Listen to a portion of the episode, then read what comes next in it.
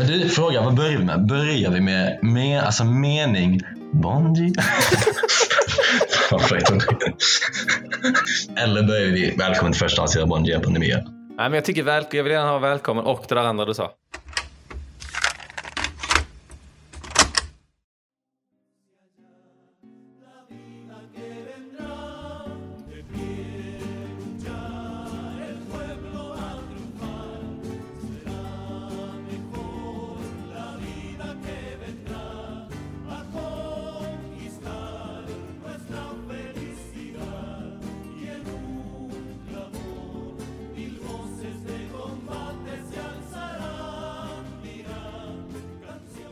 Då säger väl så här att välkommen till första avsnittet av Bongia Pandemia. En podcast i och om the brave new world som just nu håller på att skapas. Lika mycket en begravningsfest för döende samhällen, ideologier och modellen som ett dop för det som födas skall. Välkomna ska ni vara.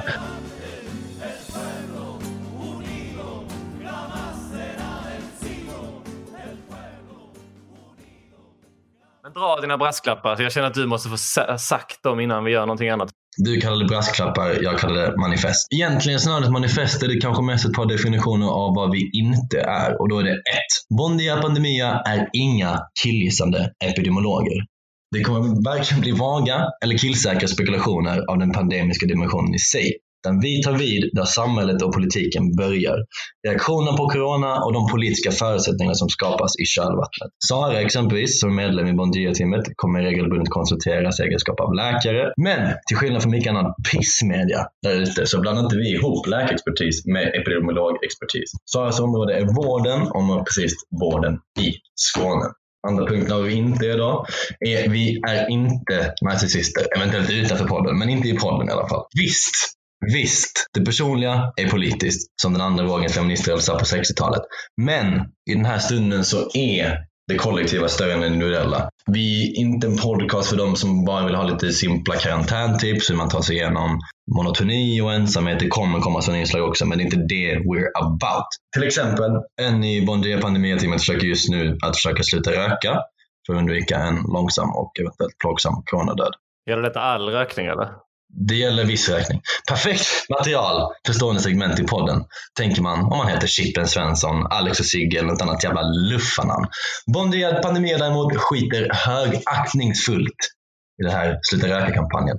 Det här är större än dig och dina lyngor, Joel. A few moments later. Ja, Joel, har du typ öppnat något fönster eller något? Eh, ja, vänta, jag håller på att röka cigg faktiskt just nu. Vänta. Så. Jag vill också slänga in någon typ av brasklapp att jag är mer här som någon tekniker som... Uh... Jag tycker inte du ska få dig allt ansvar än. Nej. Men visst, ha, ha det här då, Yellow Belly. Så du lämnar mig sen när jag står här ensam med skammen. Det enda vi kan göra nu är försöka hålla oss undan det smutsiga vattnet som är det narcissistiska podcastformatet. Och eventuellt, eh, än så länge har vi haft fem minuter podd och jag har bara pratat med mig själv, så eventuellt är jag redan körd. Men sen så känner jag också, det här är väl också lite, du gör ju inget annat om dagarna än att uh, prata med olika polare om uh, den här jävla coronapandemin. Så att det här är väl mer en outlet, liksom. de behöver inte ringa dig till utan de kan bara lyssna på när du um, berättar för dem vad som händer. Precis, precis. Och för er som tycker att det kanske låter narcissistiskt med en kille som bara, alltså som gör en hel podcast bara för att han tycker att hans input är så viktig. Det må vara hänt. Det må vara hänt. I så fall säger jag, jag bor i alla fall inte i Stockholm längre. Någon slags saving grace måste det vara. Jag vet inte. Var var du bodde igen? Eh, Lissabon. Lissabon bor jag Jag kan ställa lite frågor som jag på riktigt eh, bara undrar här. Ni har ju total eh, lockdown. Ja. Vad, in, alltså vad, vad är det för regler ni förhåller er till och vad, liksom, hur funkar det rent praktiskt? Vad gör man? Alltså det vi får göra är vi får gå ut till affärer, vi får gå ut till apotek, vi får gå ut och jogga, vi får gå ut med hund. Därför har jag nu köpt ett par Air Max och en Pitbull. Skämtsida, skämtsida. Nej men det är det. det är det. Sen så, alltså det är inte så hårt militariserat än. Jag har börjat se lite poliser cirkulera runt på gatorna. Och, det, jag har fan inte fått reda på än om det är böter eller inte. Det är oklart. Så det, är, det är inte riktigt den hårda lockdown. Men är du ute och går liksom? Alltså du, kan, kan du gå ut och ta en promenad och bara så här, Ja, men- låtsas att du är ute på väg till affären? Ish. Alltså som sagt, vi har redan diskuterat att om, om man om ett par veckor sett det förlängs av de två veckorna som är nu. Om man då skulle ha en rimlig anledning att göra någonting så är det bara att man tar matkassar och går ut. Liksom. Eh, alltså med, med mat i, så är, man ju, Ja, ja. så är det chill. sista viktigt slag bara för att differentiera oss från andra podcasts. Är vi med? Ja. Då kommer här en liten dagbok. Dag 6 i karantän. Jag oroar mig mycket för att experterna inte tagit hotet på allvar. Hittills har allt fokus lagts på hur corona kommer påverka människosläktet. Men en viktig sårbar grupp har glömts bort. Podcasten. Podcasten? Vad menar du? Jo, jag menar så här, kära lyssnare. Bondia Pandemia är ett barn av sin tid, ett barn av en kris. Vi heter för fan Bondia Pandemia. Clue is in the title. De gamla podcasten däremot, jag är jag väldigt orolig över hur de ska klara sig. De gamla fjättar sig fast i en tid som inte längre finns. Ni gamla coronapoddar där ute är födda i en annan tid. Bon Dia Pandemia slutet skaka händer innan ni ens visste vad flockimmunitet var för något. Medan We Were Kings, Della-poddarna, En varg söker sin podd, Stormens utveckling, Alex och Sigge och alla andra jävla poddar fortfarande gick på fest och trodde att corona var en skojig meme som drabbade folk långt borta så satt Bon Dia Pandemia isolerade i sin ton och inväntade katastrofen. Dårar! Förstår ni inte vad som kommer hända? De andra poddarna skrattar åt oss. Töntar kallar de oss. Foliehattar. Och värre saker som jag inte vill upprepa här. Men skratta bäst som skrattar sist. Synd bara att vi inte skrattar. Skrattar hela vägen till banken gör vi inte heller. Varför då? Jo, för att den nyliberala modellen är död, din jävla idiot. Hur många gånger ska vi säga det? Då säger vi till slut då välkommen till den tredje och slutgiltiga Bon Pandemi-medlemmen. Hej Sara! Hej Joel, tack så mycket för att jag får vara med. Men när vi börjar, fråga bara hur mår du så här, först och främst? Hektiska dagar kan jag tänka mig. Eh, jag mår fint, eh, mycket bra. Eh, ingen halsont, ingen feber eh, och allt annat är ju oviktigt i, eh, i dessa tider. Bra, bra, bra. bra. Mm. Hur mår du själv? Jo, men jag mår också bra. Tack, jag har precis gått igenom hur karantänläget är här. Men det är egentligen en 50-50, en så beroende attityd till nyheter och sen resten av tiden är typ alltså rätt dålig version av Big Brother typ. Med, med mycket vin och... Men i alla fall, vi tänkte ställa lite frågor eller? Mm. Tobbe, du hade förberett några först va? Nej, jag har inte förberett ett skit. Sake. Okej, okay, men en fråga jag har på rak arm. Ja. Eh, för det, det man läste exempelvis nu i England, det pratas väldigt mycket om, om ventilatorer, brist på ventilatorer. Mm. Hur ser den situationen ut nu kanske det är svårt för dig att kolla på hela Sverige, men åtminstone Region Skåne och Malmö. I Region Skåne och Malmö och hela Sverige så är det så här att vi har absolut väldigt, väldigt lite IVA-platser, vilket innebär platser där vi kan lägga folk i respirator. Vi har eh, mycket mindre än vad de har i andra länder egentligen och jag tror det skrämmer sjukvården väldigt mycket. Det som de har börjat göra nu det är att de, eh, det här har de gjort i Region Skåne i alla fall och planen är att det ska vara gjort i hela landet att de har stängt ner alla planerade eh, operationer vilket innebär att du har intensivvårdsläkare och eh, personal som kan intubera. Så man kommer öppna upp för en typ av, eh, kanske inte ny intensivvård, men respiratorvård mm. som de kan utföra istället. Så jag tycker det är väldigt välplanerat. Okej, okay, okej. Okay. Och vet ni någonting om slutet av produktionen av ventilatorerna, alltså ifall att det skulle bli en brist, så att vi skulle nå ett scenario där vi behöver mycket fler än vad som planerat. Vet ni det får inte ni höra någonting om hur det ligger till med produktion gissar Nej, jag tror, jag tror snarare det kommer vara så här att man kommer prioritera vem man lägger för ventilationsvård. Att det kommer verkligen prioriteras yngre, friskare människor om det läget kommer bli så. Och man kommer låta mm. den äldre befolkningen då eh, dö helt enkelt. Men grejen med de här respiratorerna är att, det är att eftersom att viruset sätter sig över luftvägarna typ, och så får folk, de kan inte andas själva därför måste de ligga i en respirator. Mm, precis. Hur länge brukar, hur länge brukar man behöva ligga i en sån? Det är jätteolika. Va? Det beror på hur, hur bra eh, ventilationsmöjligheter du har själv, men i några veckor. Alltså. Veckor? Mm. Wow. Shit. Alltså även efter man eh, liksom coronaviruset har, eh, vad fan gör det? Går det över? Vad, fan, vad gör det? Ja. Det är just därför vi inte är en medicinsk podcast förutom när Sara pratar. Jag vet inte vad vi ska säga för fucking ord Vad säger man då? Vi kallar det att man blir frisk. Ah, frisk. det är en sån där medicinsk term. Ja. Nej men det som händer är att eh, som, som alla virus så är det kroppen som själv angriper då det här viruset och det är det som är de farliga reaktionerna. Till skillnad från andra virus som vi har i samhället redan, de har byggt upp en liten, liten immunitet så är det ett helt nytt virus och kroppen attackerar det därför väldigt hårt. Vi har ingen immunitet mot det här viruset. Och det som händer, varför man måste lägga sig i respirator, det är för att det blir väldigt mycket inflammation kring, eh, vad ska vi kalla det, luftrören eller sluten på luftrören, alveolerna. Och så blir det, så vad kan man säga, vätskan går in i alveolerna och där ska det bara vara luft. Och då så kan man inte längre andas. Så därför behöver du hjälp med det. Man måste trycka ner luft i lungorna för att och, eh, trycka tillbaka den här vätskan. Mm. Och hjälpa till att ventilera så att eh, kroppen får tillräckligt mycket syre. Så det här med att man ställt in alla operationer, som såklart är en helt nödvändig åtgärd, man ställer in alla andra operationer. Mm. Finns det någon kalkyl som ni får ta del på, på jag vet inte jag exakt, men typer av implicita dödsfall det skulle kunna orsaka eller följdsjukdomar eller sjukdomar som de inte behandlas förvärras? Finns det någon kalkyl av det som ni får ta del av? Du menar det som man, eh, de man inte åtgärdar när man istället åtgärdar corona? Exakt. Nej, vi har inte fått ta del av någon eh, typ av statistik för detta eh, och hade vi fått det så hade jag förmodligen inte läst den heller. Det är tråkigt. Nej. Men Ja. 55 eh, procent eh, dödlighet kommer att öka. Nej, jag har ingen aning. Jävla farligt om vår enda så fasta förankring i vården börjar totalt bara ljuga för oss. Inte ens killgissa, bara ljuga. Jag har, jag har en annan fråga som jag tänkte på häromdagen som jag glömde fråga dig. Så. Ja. Jag läste i Italien, så i typ där i Lombardiet, så um, har läkarna behövt göra sådana här att patienter som är över 65, mm. där får de göra valet att de kan inte lägga dem i en respirator. Nej, nej precis. Det står det uh, 65 year olds in case of pre-existing comorbidities. Vad fan är det? Comorbidities? Ja. Comorbidities det är ju dödlighet till exempel om man har KOL till exempel, eh, kronisk obstruktiv luftvägssjukdom eller om du har tidigare hjärtinfarkt, eh, högt blodtryck och så vidare. Det är comorbidities som gör att den här procenten att dö ökar. Okej, okay, så om man är 65 och har sånt sedan innan, då blir man liksom bortprioriterad? Så har det varit hela alltid i vården i Sverige och man är mycket mer proaktiv eller om man ska kalla det i andra länder. I Sverige är man mycket mer restriktiv med vård och eh, det in, redan innan corona om man ska skicka en person till IVA så är det mycket snack om att det här människan måste verkligen klara det. För att mm. i Sverige lägger vi inte äldre människor i respirator helt enkelt. Hur många, hur många IVA-platser har ni liksom i Skåne? Så man har 500 någonting, 520-530 i Sverige. Eh, hur många man har i Skåne vet jag inte. Man har väl kring 100 på SUS tror jag. Det är inte så många. Nej, det är inte alls många och de är, det är brist på dem redan som det är. Men vårdplatser överhuvudtaget har vi ju nu mer än någonsin.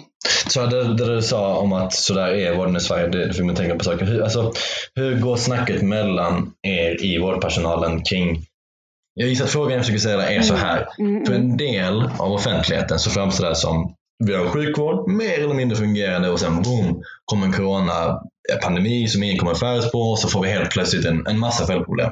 Mm. Hur mycket finns det en medvetenhet bland er vård, alltså bland, bland personalen hos er, att en del av de här problemen det är inte på något sätt nya problem, utan snarare bara problem som accentueras av corona? Snarare än att skapas av. Förstår du vad jag menar? Ja visst. Ja.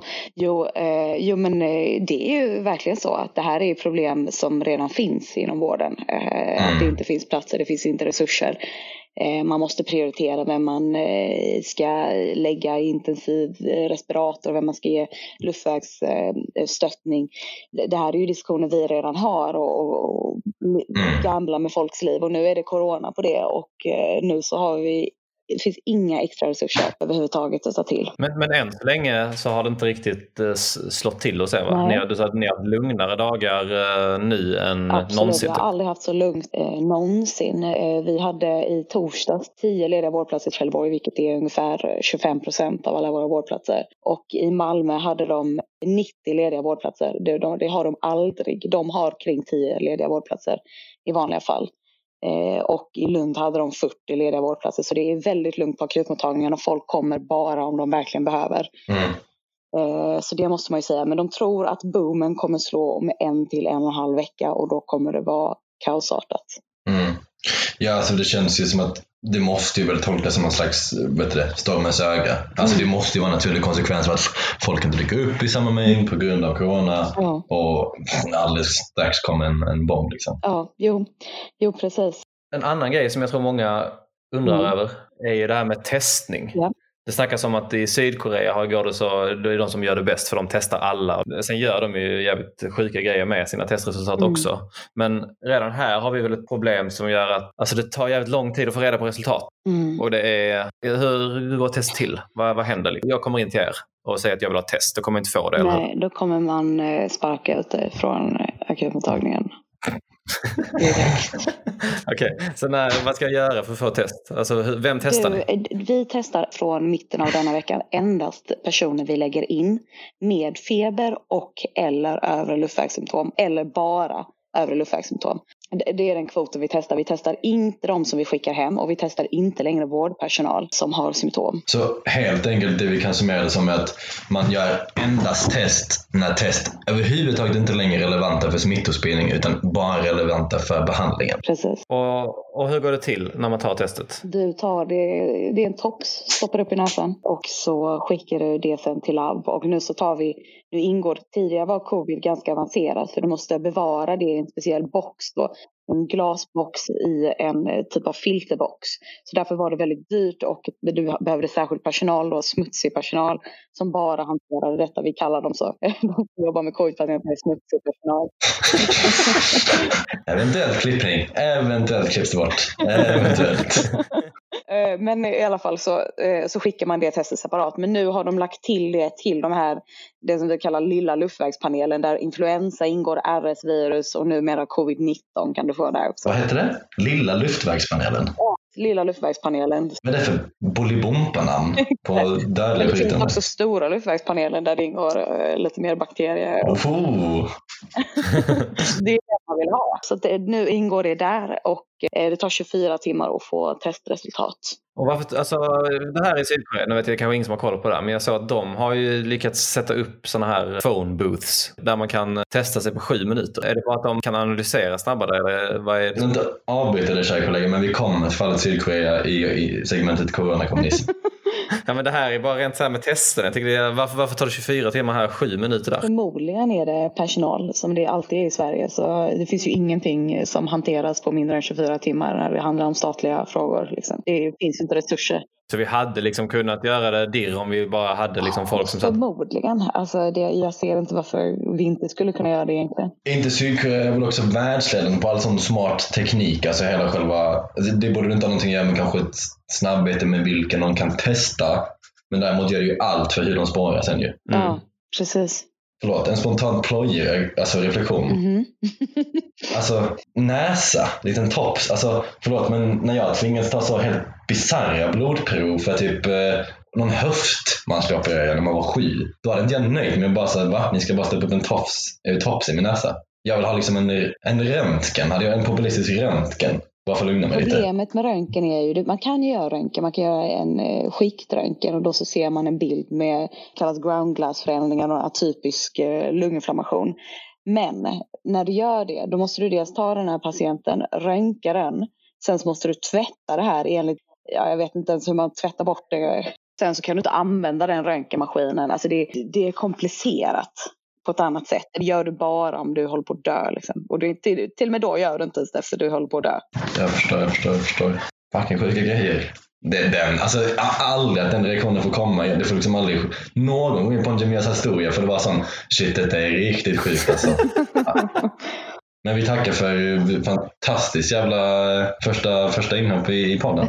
ja men tack själva och har ni fler frågor så bara hör av er. Tack så Tack. Keep safe. Keep safe. Det är bra. Detsamma, detsamma. Hej, hej. Ciao, ciao, ciao. Hej. Här skulle vi egentligen haft kantina-karantän med Erik, men på grund av tidsbrist så väljer vi skjuta upp det här till nästa vecka. Och istället väljer jag att backstabba Joel lite och klippa in ett klipp som jag egentligen lovade inte ha med. Mm, absolut, men det är lite knepigt. Alltså, så här, jag ska vara ärlig och säga att det var min argentinska och uruguayanska eh, eh, roomies som var ledande där. Alltså. Vad, vad, liksom, vad var syftet med att säga deras eh, nationalitet här? det är på riktigt klipp. På riktigt klipp. Jag kan inte i första avsnittet bli måltavla för sånt att jag är så jävla stolt. Argentina ska ha suttit han i Portugal, han vill inte vara svensk. Det här ska bort. Det här ska bort kan jag bara säga. Nej, jag vill också vara medlem nu när vi ändå det här ska vi, i och med att vi har klippt där kan jag säga att jag har tänt en spliff nu. Du Tobbe, innan vi fortsätter skulle jag bara kunna be dig sänka min volym lite. Kan du inte sänka den själv? Alltså helst eh, vill inte jag göra det själv. Eh, så jag tänkte om du, om du, om jag ber dig helt enkelt, om jag ber lite snällt, om du skulle kunna sänka den. Beordrar du mig? Nej, nej, alltså, nej, nej, gud, gud, gud, gud, gud. Alltså, jag vill verkligen inte, jag tror inte på det här med order. Jag tror väldigt mycket på individens frihet. Jag tänker om alla bara, alltså om vi hoppas bara och jag bara ber dig lite snällt så, så, så kanske du kan göra det. Detta då var då en genial liten pastisch på den otroligt mesiga kommunikation och rädsla för statliga åtgärder som uppvisats i exempelvis Sverige men framförallt kanske England senaste veckan. James Fredrickson, marxist statsvetare på 90-talet, sa en gång Folk har lättare att föreställa sig världens undergång än kapitalismens upplösande. Det har visat sig vara ett träffsäkert citat och det kanske mer än någonsin så här i coronas tidevarv ett verkligt träffsäkert sådant. Visst, världens undergång är kanske inte nära och anstående i egentlig mening, men föreställningen om den är mer närvarande än någonsin. Och kanske är det just därför som kapitalets realism och borgarklassens hegemoni just nu framstår som mer bräcklig än någonsin. Det här är då segmentet Coronakommunismen, där vi går igenom lite de trender som vi ser i olika, framförallt europeiska länder. Eh, vi kommer även jämföra med, med Kina och Sydkorea. Och där vi ser vilka spelregler som lyckas upp eh, och vilka tendenser vi ser. Och där väl egentligen känslan varit från tidigt att det här kommer i vissa fall förändra spelreglerna för det positiva. Det betyder absolut inte att det med nödvändighet kommer någon positiv reaktion på detta långsiktigt. Det kan lika bli tvärtom. Men det kommer förändra något och framförallt du vet, nyliberalismen som ekonomisk modell kommer få det jävligt svårt att överleva det här. Skulle du säga att nyliberalismen is uh, over as we know it? Det skulle jag kunna säga ett par gånger till. Det skulle jag absolut kunna säga ett par gånger till. Um, men, men on a more serious note, vi har sett Spanien i veckan har gått ut och exproprierat och socialiserat, det vill säga nationaliserat all privat sjukvård, förstatligat den. Vi har sett hur Frankrike med Macron i spetsen, som väl om något har varit the establishments white knight, har gått ut och fryst hyror och amorteringar Trump i USA levererar någon slags högerversion av basinkomst med sina helikopter cash. Kvar har vi då Boris Johnson och Stefan Löfven som jag tänkte vi skulle sätta luppen på lite ytterligare här. Överlag kan vi väl säga att alla europeiska länder, att det blir verkligen det blir otroligt tydligt att man inte har den statliga kapaciteten som, som Kina exempelvis har, vilket är förståeligt. Men det som verkligen är slående det är när statliga åtgärder inte tas, inte på grund av bristande kapacitet, utan snarare på grund av en otrolig jävla oförmåga att släppa den nyliberala, den liberala verktygslådan som vi har jobbat med. Det jag framförallt att tänka på igen det är Boris Johnson och Tories. Eh, framförallt med den här Matt Hancock, hälsoministerns ventilatorhaveri i veckan. Eller vi kan egentligen gå ännu längre tillbaka och gå tillbaka till, vad är det, en vecka sedan nu. De lanserade sin plan, en och en halv vecka kanske det. Det här med flockimmunitet som sen blev populariserat i Sverige också. Eh, där tanken var då att vi fortsätter keep calm and carry on. Vi fortsätter. Det är positivt att folk blir smittade för det kommer i längden då göra att vi utvecklar den här flockimmuniteten varpå vi kan eradicate sjukdomen. Det visade med tiden att de var tvungna att pudla. Det hade lett till de första kalkylerna 250 000 människors död. Och det kan väl också återkomma till sen, men det är problematiskt det här att man bara tänker sig att det är 89-åringar och även 89-åringar förtjänar väl lite mer värdig död än att man blir ivägkörd i militärfordon. Var det inte ännu fler än så faktiskt? Jo, det var upp, vissa kalkyler var upp mot 500 000, vissa var upp mot miljoner tror jag. Men det är väl svårt att veta exakt. Men nu när svängningen har kommit, vad är det då för svängning vi ser? Ja, inte jättemycket, utan det är fortfarande någon slags laissez-faire-politik där det fram till i förrgår eh, fortfarande var pubbar öppna med massa folk. Eh, folk gick på gatorna och överlag, jag vet inte, vi har ingen möjlighet att klippa in klipp eller? Jo, julklapp kan vi klippa in. Okej, okay, men då, då kanske ni kommer få höra här nu. Dels en kändis som är någon slags, eh, jag tror han är filmare. I alla fall, sensmoralen är helt enkelt att någon slags superkonstig al-Qaida-influerad respons. Nej men, nej men vi ska fortsätta våra liv som vanligt för att om inte vi gör det då låter vi corona vinna. Am I still out traveling the world? Yes. Am I still shaking hands? Yes. Am I still cuddling fans at the airport? Yes. Am I washing my hands and keeping my hygiene to a high standard as always? Yes. Has my life changed? No. Am I going to let some disease, COVID 19, dictate my life? Absolutely not. Get out there, don't change, fuck COVID 19. Det där är så jävla blåst. Det är så jävla efterblivet. Det är inte så att virus funkar. Överlag tror jag att det sentimentet, hela den där vi ska inte låta det här vinna över oss. Vi ska minsann inte ställa in våra demokratiska rättigheter och vår western way to, to live. Det tror jag är jätteinbankat, bland annat i, i många generationer. Men jag kan till och med känna igen det bara hela post 9-11 generationen. Att det är så, det har varit liksom mantrat som alltid upprepats. Och de enda stora, så här, det har inte varit någon global kris att tala om egentligen med turism på det sättet. Men det har funnits ett hot. Det har funnits något slags hot som har kapitaliseras mer eller mindre av vissa rörelser. Och responsen på det hotet har alltid varit det här. Vi ska inte lägga ner, vi ska fortsätta eh, vårt liv som varit. Vilket ju är ett, ett, en sund respons när det handlar om terrorgrupper där halva grejen är att man vill bryta ner, för att använda liberalt ordet, samhällskontrakt och så vidare. Där är det en, en rimlig respons. Det är det inte däremot om det är ett virus. Tvärtom, om du går runt och, och fortsätter att hälsa på folk och, och skaka hand och skiter i, i slutändan så är det, du är du. Det är du som är terroristen. Du är ett biologiskt vapen till slut. Jag vill bara skjuta in att Mondia Pandemia som vanligt handlar om strukturella förändringar och politiska besked. Vi blir inte svartmåla individer, men fuck you, vilka idioter ni är. En, en till tanke som vi har här i segmentet coronakommunismen. Det är lite som vi redan varit inne på så är det Kina och Sydkorea som har levererat bäst resultat. De är också längre fram i skedet i processen. De fick det mycket tidigare. Kina fick sitt första fall 31 december tror jag, bekräftade. Mm. Men det vi då ser två olika modeller. Kina med en total nedstängning och extrema statliga åtgärder några snackas om att det är historiens främsta. Visst, jag vet inte exakta siffrorna. Men den sydkoreanska modellen skiljer sig i det att de har, vad jag förstått det, som lyckats hålla ekonomin någorlunda vid liv.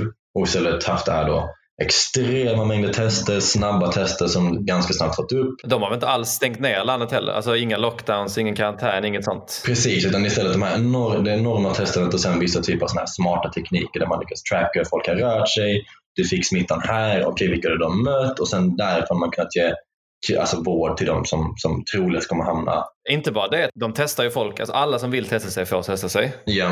Och nu snackas det om att liksom man kan åka till en, liksom, en phone booth och testa sig på sju minuter. Mm. Visar det sig då att man testar positivt, då kan de, de tracka ens telefon, de kollar vem du har eh, varit nära, för man kan kolla det med GPSen. De kollar vem som har varit i det området då. Så dels så kan de kontakta de personerna och be dem testa sig. Och de, kan, och de lägger också upp all den här informationen på liksom hemsidor anonymt inom citationstecken. Man kan ju lista ut vem som är vem liksom ganska enkelt men eh, utan namn. Och så kan folk gå in där själva och kolla liksom var folk har fått smittor och liksom göra lite smartare val utifrån den datan.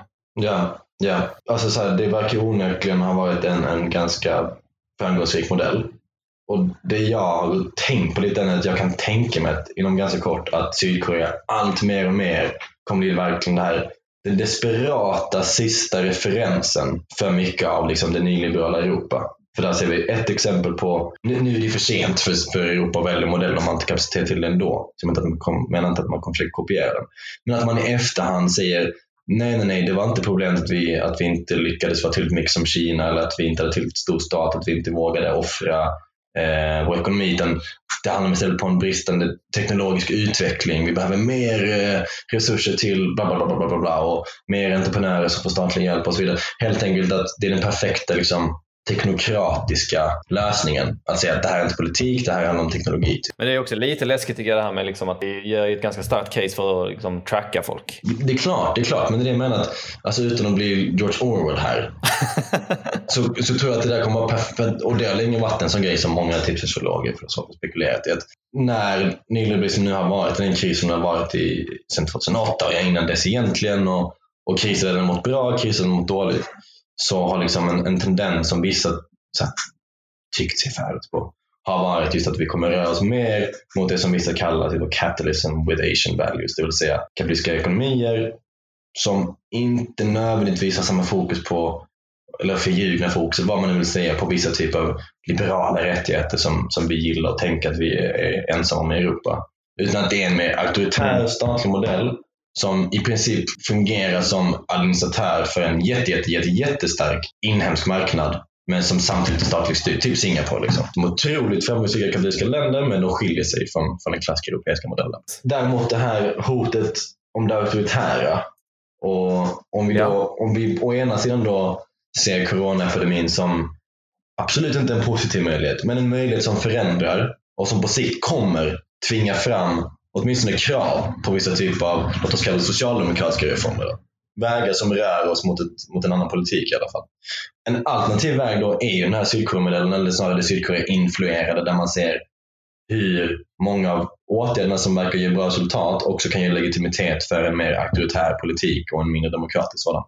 Och jag tänkte nu häromdagen i Portugal, när vi fick vår, vårt karantänbesked i tisdags, så medan han hade presskonferensen så rullade en rad nyheter eh, längst ner i bild. Där snabbt då dök upp att strejkrätten tas bort. Nu alla lyssnare ute, det kanske inte låter så häpnadsväckande. Min morsa exempelvis när hon fick höra det sa att men det är väl självklart och någon slags inställning att nu måste vi göra allt, allt vi kan. Så bara ställa in saker och låt dem göra vad de vill. Typ. Men tänker man efter så är så här, vad, vad i helvete påverkar borttagen strejkrätt möjligheterna till minskad smitta? Ingenting.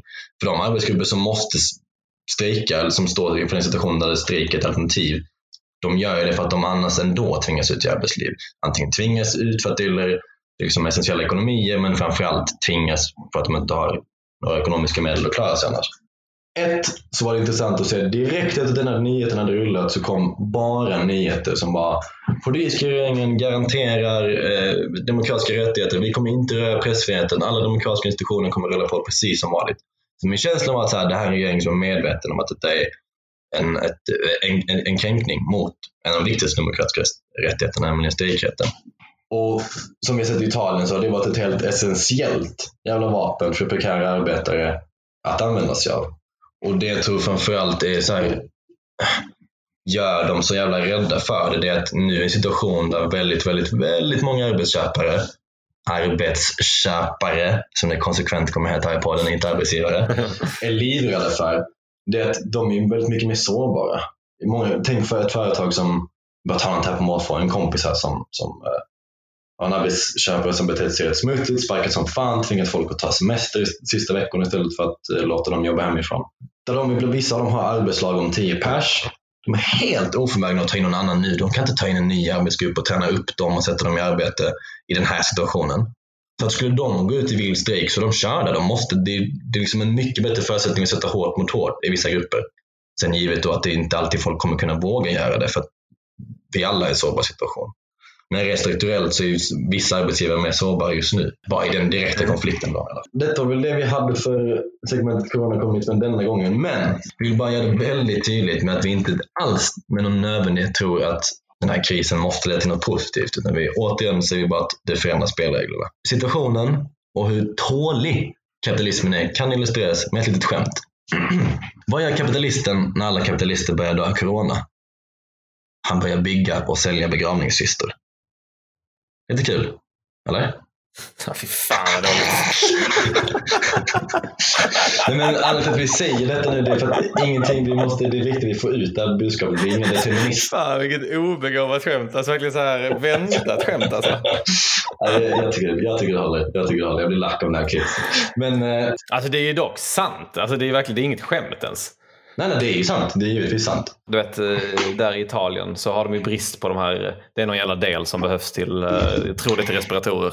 Ja. Eh, Det är liksom brist på dem. Det kostar 11 000 dollar för en sån del att beställa från, där de beställde från Kina. Mm, Och så är alltså de här som eh, 3D-printade eller? Exakt, 3D-printade hemma som kostar en dollar att tillverka. Och så nu liksom, då hotar det företaget med att stämma dem. Ja, om de fortsätter tillverka dem. Alltså what the fuck. Ja men det är ju det, vi har ju redan sett där hur bisarrt det blir. Vi har sett dels det där, alltså med, med, med stämningen. Vi har sett Trump som allegedly har gått ut till tyska hälsoministern och, och bett om att få någon slags förtidspatent på, på ett vaccin som en, ett tyskt företag håller på att utveckla. Vi har flygen just nu i Europa som flyger tomma för att de ska få behålla sina slots. Där det är om att man använder dem mer än 80 procent eller något sånt så, så tappar du dem. Eh, vi har liksom en marknad som och det är ingen kritik, marknaden funkar i vissa sammanhang, alltså nu menar jag ur ett rent normativt perspektiv, så som de vill att det ska vara. Men just nu gör det ju uppenbarligen inte det. Nu ser det så jävla Nej. tydligt att det inte funkar. Ja. Bara på tal om ventilatorerna, vi avslutar all den här grejen om, om Matt Hancock och Boris Johnson. Det är ju plojigt av oss, men det är första podcastavsnittet alla lyssnar. Ni får vara lite förlåtande. Äh, Det kan vara lite spretigt, det gör väl ingenting. Det kan vara lite spretigt, ja. Vi lever i en spretig, spretig tid just nu. Och som sagt, vi är fortsatt i Bondia-pandemi, ett barn över tid. Som tiden är spretig så är vi det också. um, Ja, men det, det som var var att Matt Hancock då, de saknar de här ventilatorerna. Det finns brist på det. Det finns jävligt oroväckande kalkyler just nu för England på hur många de jämförde exempelvis hur många som fanns i Tyskland och hur många som fanns i England och England har en brist på dem tydligen. Det de gjorde då var att de gick ut så här bisarr presskonferens och bad. Eh, så här, om Ja, det finns alltså. några producenter av ventilatorer så hör gärna av er. Eh, vi eh, hostar gärna upp eh, cashen, det vore fett nice. Så, alltså typ som om det vore en jävla live Blocket-annons. Och sen Ja. för att ännu mer bisarrt så la de också upp tweets. Alltså hälsoministern själv la upp tweets där de bad om så här, hör av er om ni känner till företag, bla bla bla. bla. Och där tydligen sen kom fram i efterhand Rolls Royce exempelvis som har alltså vad gäller inhemska så här, tillverkningsindustrin är ledande liksom, och tydligen kan producera, ha den typen av teknik. Har- Hade inte blivit kontaktade Mm. exempelvis. Så de verkar inte ha varit särskilt rigorösa i sitt letande. Fan vad kass. Eh, två, återigen, ja, vad händer med att ni inte bara går ut och nationaliserar skit? Om, ni, om, om vi nu ska ställa upp om till motsvarigheten till en krigsekonomi så är det helt jävla självklart att de, staten måste också ta ansvar för hela produktionskedjan. De kan inte bara vara så här, ja men vi, vi väntar här och, och så kanske det kommer. Och det är där jag menar att hela den här idén, alltså nyliberalens våta dröm om en liten, liten stat, liten, liten stat som i kristider, då blir de stora, då bailar de ut banker. Men som i goda tider bara går runt och nudgar och puffar lite och, och, och Mm. fungerar som en liten snäll curlingförälder. Alltså det- den, Det var väl till och med en uttalad strategi, den här nudging. Ja, ja, eh, de har haft en nudging unit där sen, sen jag tror Cameron-tiden. Förlåt, vi kan säga till alla lyssnare, nudging är ett ekonomiskt begrepp, puffning kan man svenska. Där man genom små incitament istället för att göra stora åtgärder så försöker man ändra mänskliga beteenden genom små incitament. Typ kändaste exemplet är någon liten pissoar där man sätter upp, på, jag tror det på Amsterdam flygplatsen först, man sätter upp en fluga i pissoaren och tydligen gör det då att killar, vilket efterblivet släkte vi är, alltså, riktar kuk, alltså strålen bättre då om det finns en flyga. Jag vet inte vad det säger om nudging, jag vet inte vad det säger om, om, om män som släkte. Men så är det i alla fall. Men ja, bisarrt. Bisarrt i vilket fall. Och bara som en sista avslutande grej där. Vi ser inte heller några jättestora åtgärder från, från EU-håll. Och det är väl också här det blir väldigt tydligt att visst, det går jättebra för dem att ta överstatliga beslut så länge det handlar om att stänga gränser mot flyktingar som behöver komma hit. Eller det handlar om, om, om handelsavtal. Men i sådana här kriser så vet jag inte vad, EU, vad det verkar vara till för överhuvudtaget med tanke på hur otroligt mycket spridning vi har vad gäller strategi inom länderna. Men det är sagt, inte sagt att jag vill ha EU som en Jag jävla... tänkte fråga, vi hade du velat att de skulle liksom ha... Nej, nej absolut inte. Jag menar bara att symptomet är detsamma i alla de här fallen. Att liksom deras verktygslåda, nyliberala verktygslådan, funkar jävligt Ja, illa. den finns den här ju inte. Nej, eller den finns i andra fall som fan, men här funkar det inte. Med det sagt så tycker jag att vi tar och avslutar coronakommunismen för den här gången. Men en liten, liten, bara då, råd eller uppmaning till eh, kanske alltså framtida generationer som om det är pandemilyssnare. Ni kommer förmodligen aldrig höra detta, men inte om annat så finns det kvar som en liten artefakt från en väldigt, väldigt bräcklig tid. Det vi säger till er, ni som skolelever 2035, det är att man kan absolut inte skriva ett politiskt manifest med endast pandemier som revolutionärt subjekt. Så vi fördömer redan nu lata kids som år 2035 sitter på samhällslektionen, latar sig och på uppgifter som handlar om hur man bäst förändrar ett samhälle bara skriver pandemi på ett tomt papper. När du, lille Johan, eller Anna, eller Ahmed, eller Maria, vad den heter, lägg av. De bara, vadå rösträtt och fack, kamp och kamp, det räcker ju bara att hosta lite så kommer samhällsförändring. Nej, så är det inte. Här hade vi flera skojsegment, lite mer muntra, som vi hade tänkt föra in här mot slutet. Vi kan nämna bland annat Coronation Day, Baby Boom eller Maybe Doom för parrelationerna. Tyvärr kommer inte det gå, detta gå på grund av tekniskt strul. Det är lite svart wifi här borta i Portugal. Så vi avslutar därför istället med en liten improviserad dikt. Karantänen är kall, ledde snabbt till karaktärens förfall. Coronavirus, det här tar mer än en månad, Linus. Jag säger då det här till en person som heter Linus. Men åtminstone är det mysigt att tänka på hög. Att det här innebär nyliberalismens död. Achi! Shit, jag nyser och febern är hög och vi vet alla att den här skiten leder till död. Men tillåt mig att le, för segern är röd. Vadå? en dikt till Corona. Och med det så avslutar vi det första programmet. Till slut får vi bara säga så här. Ta hand om er, ta hand om varandra. Bon dia pandemieteamet älskar er. Kärlek, empati och smittofria omfamningar till alla. El futuro será corona comunismo o no será. Ciao!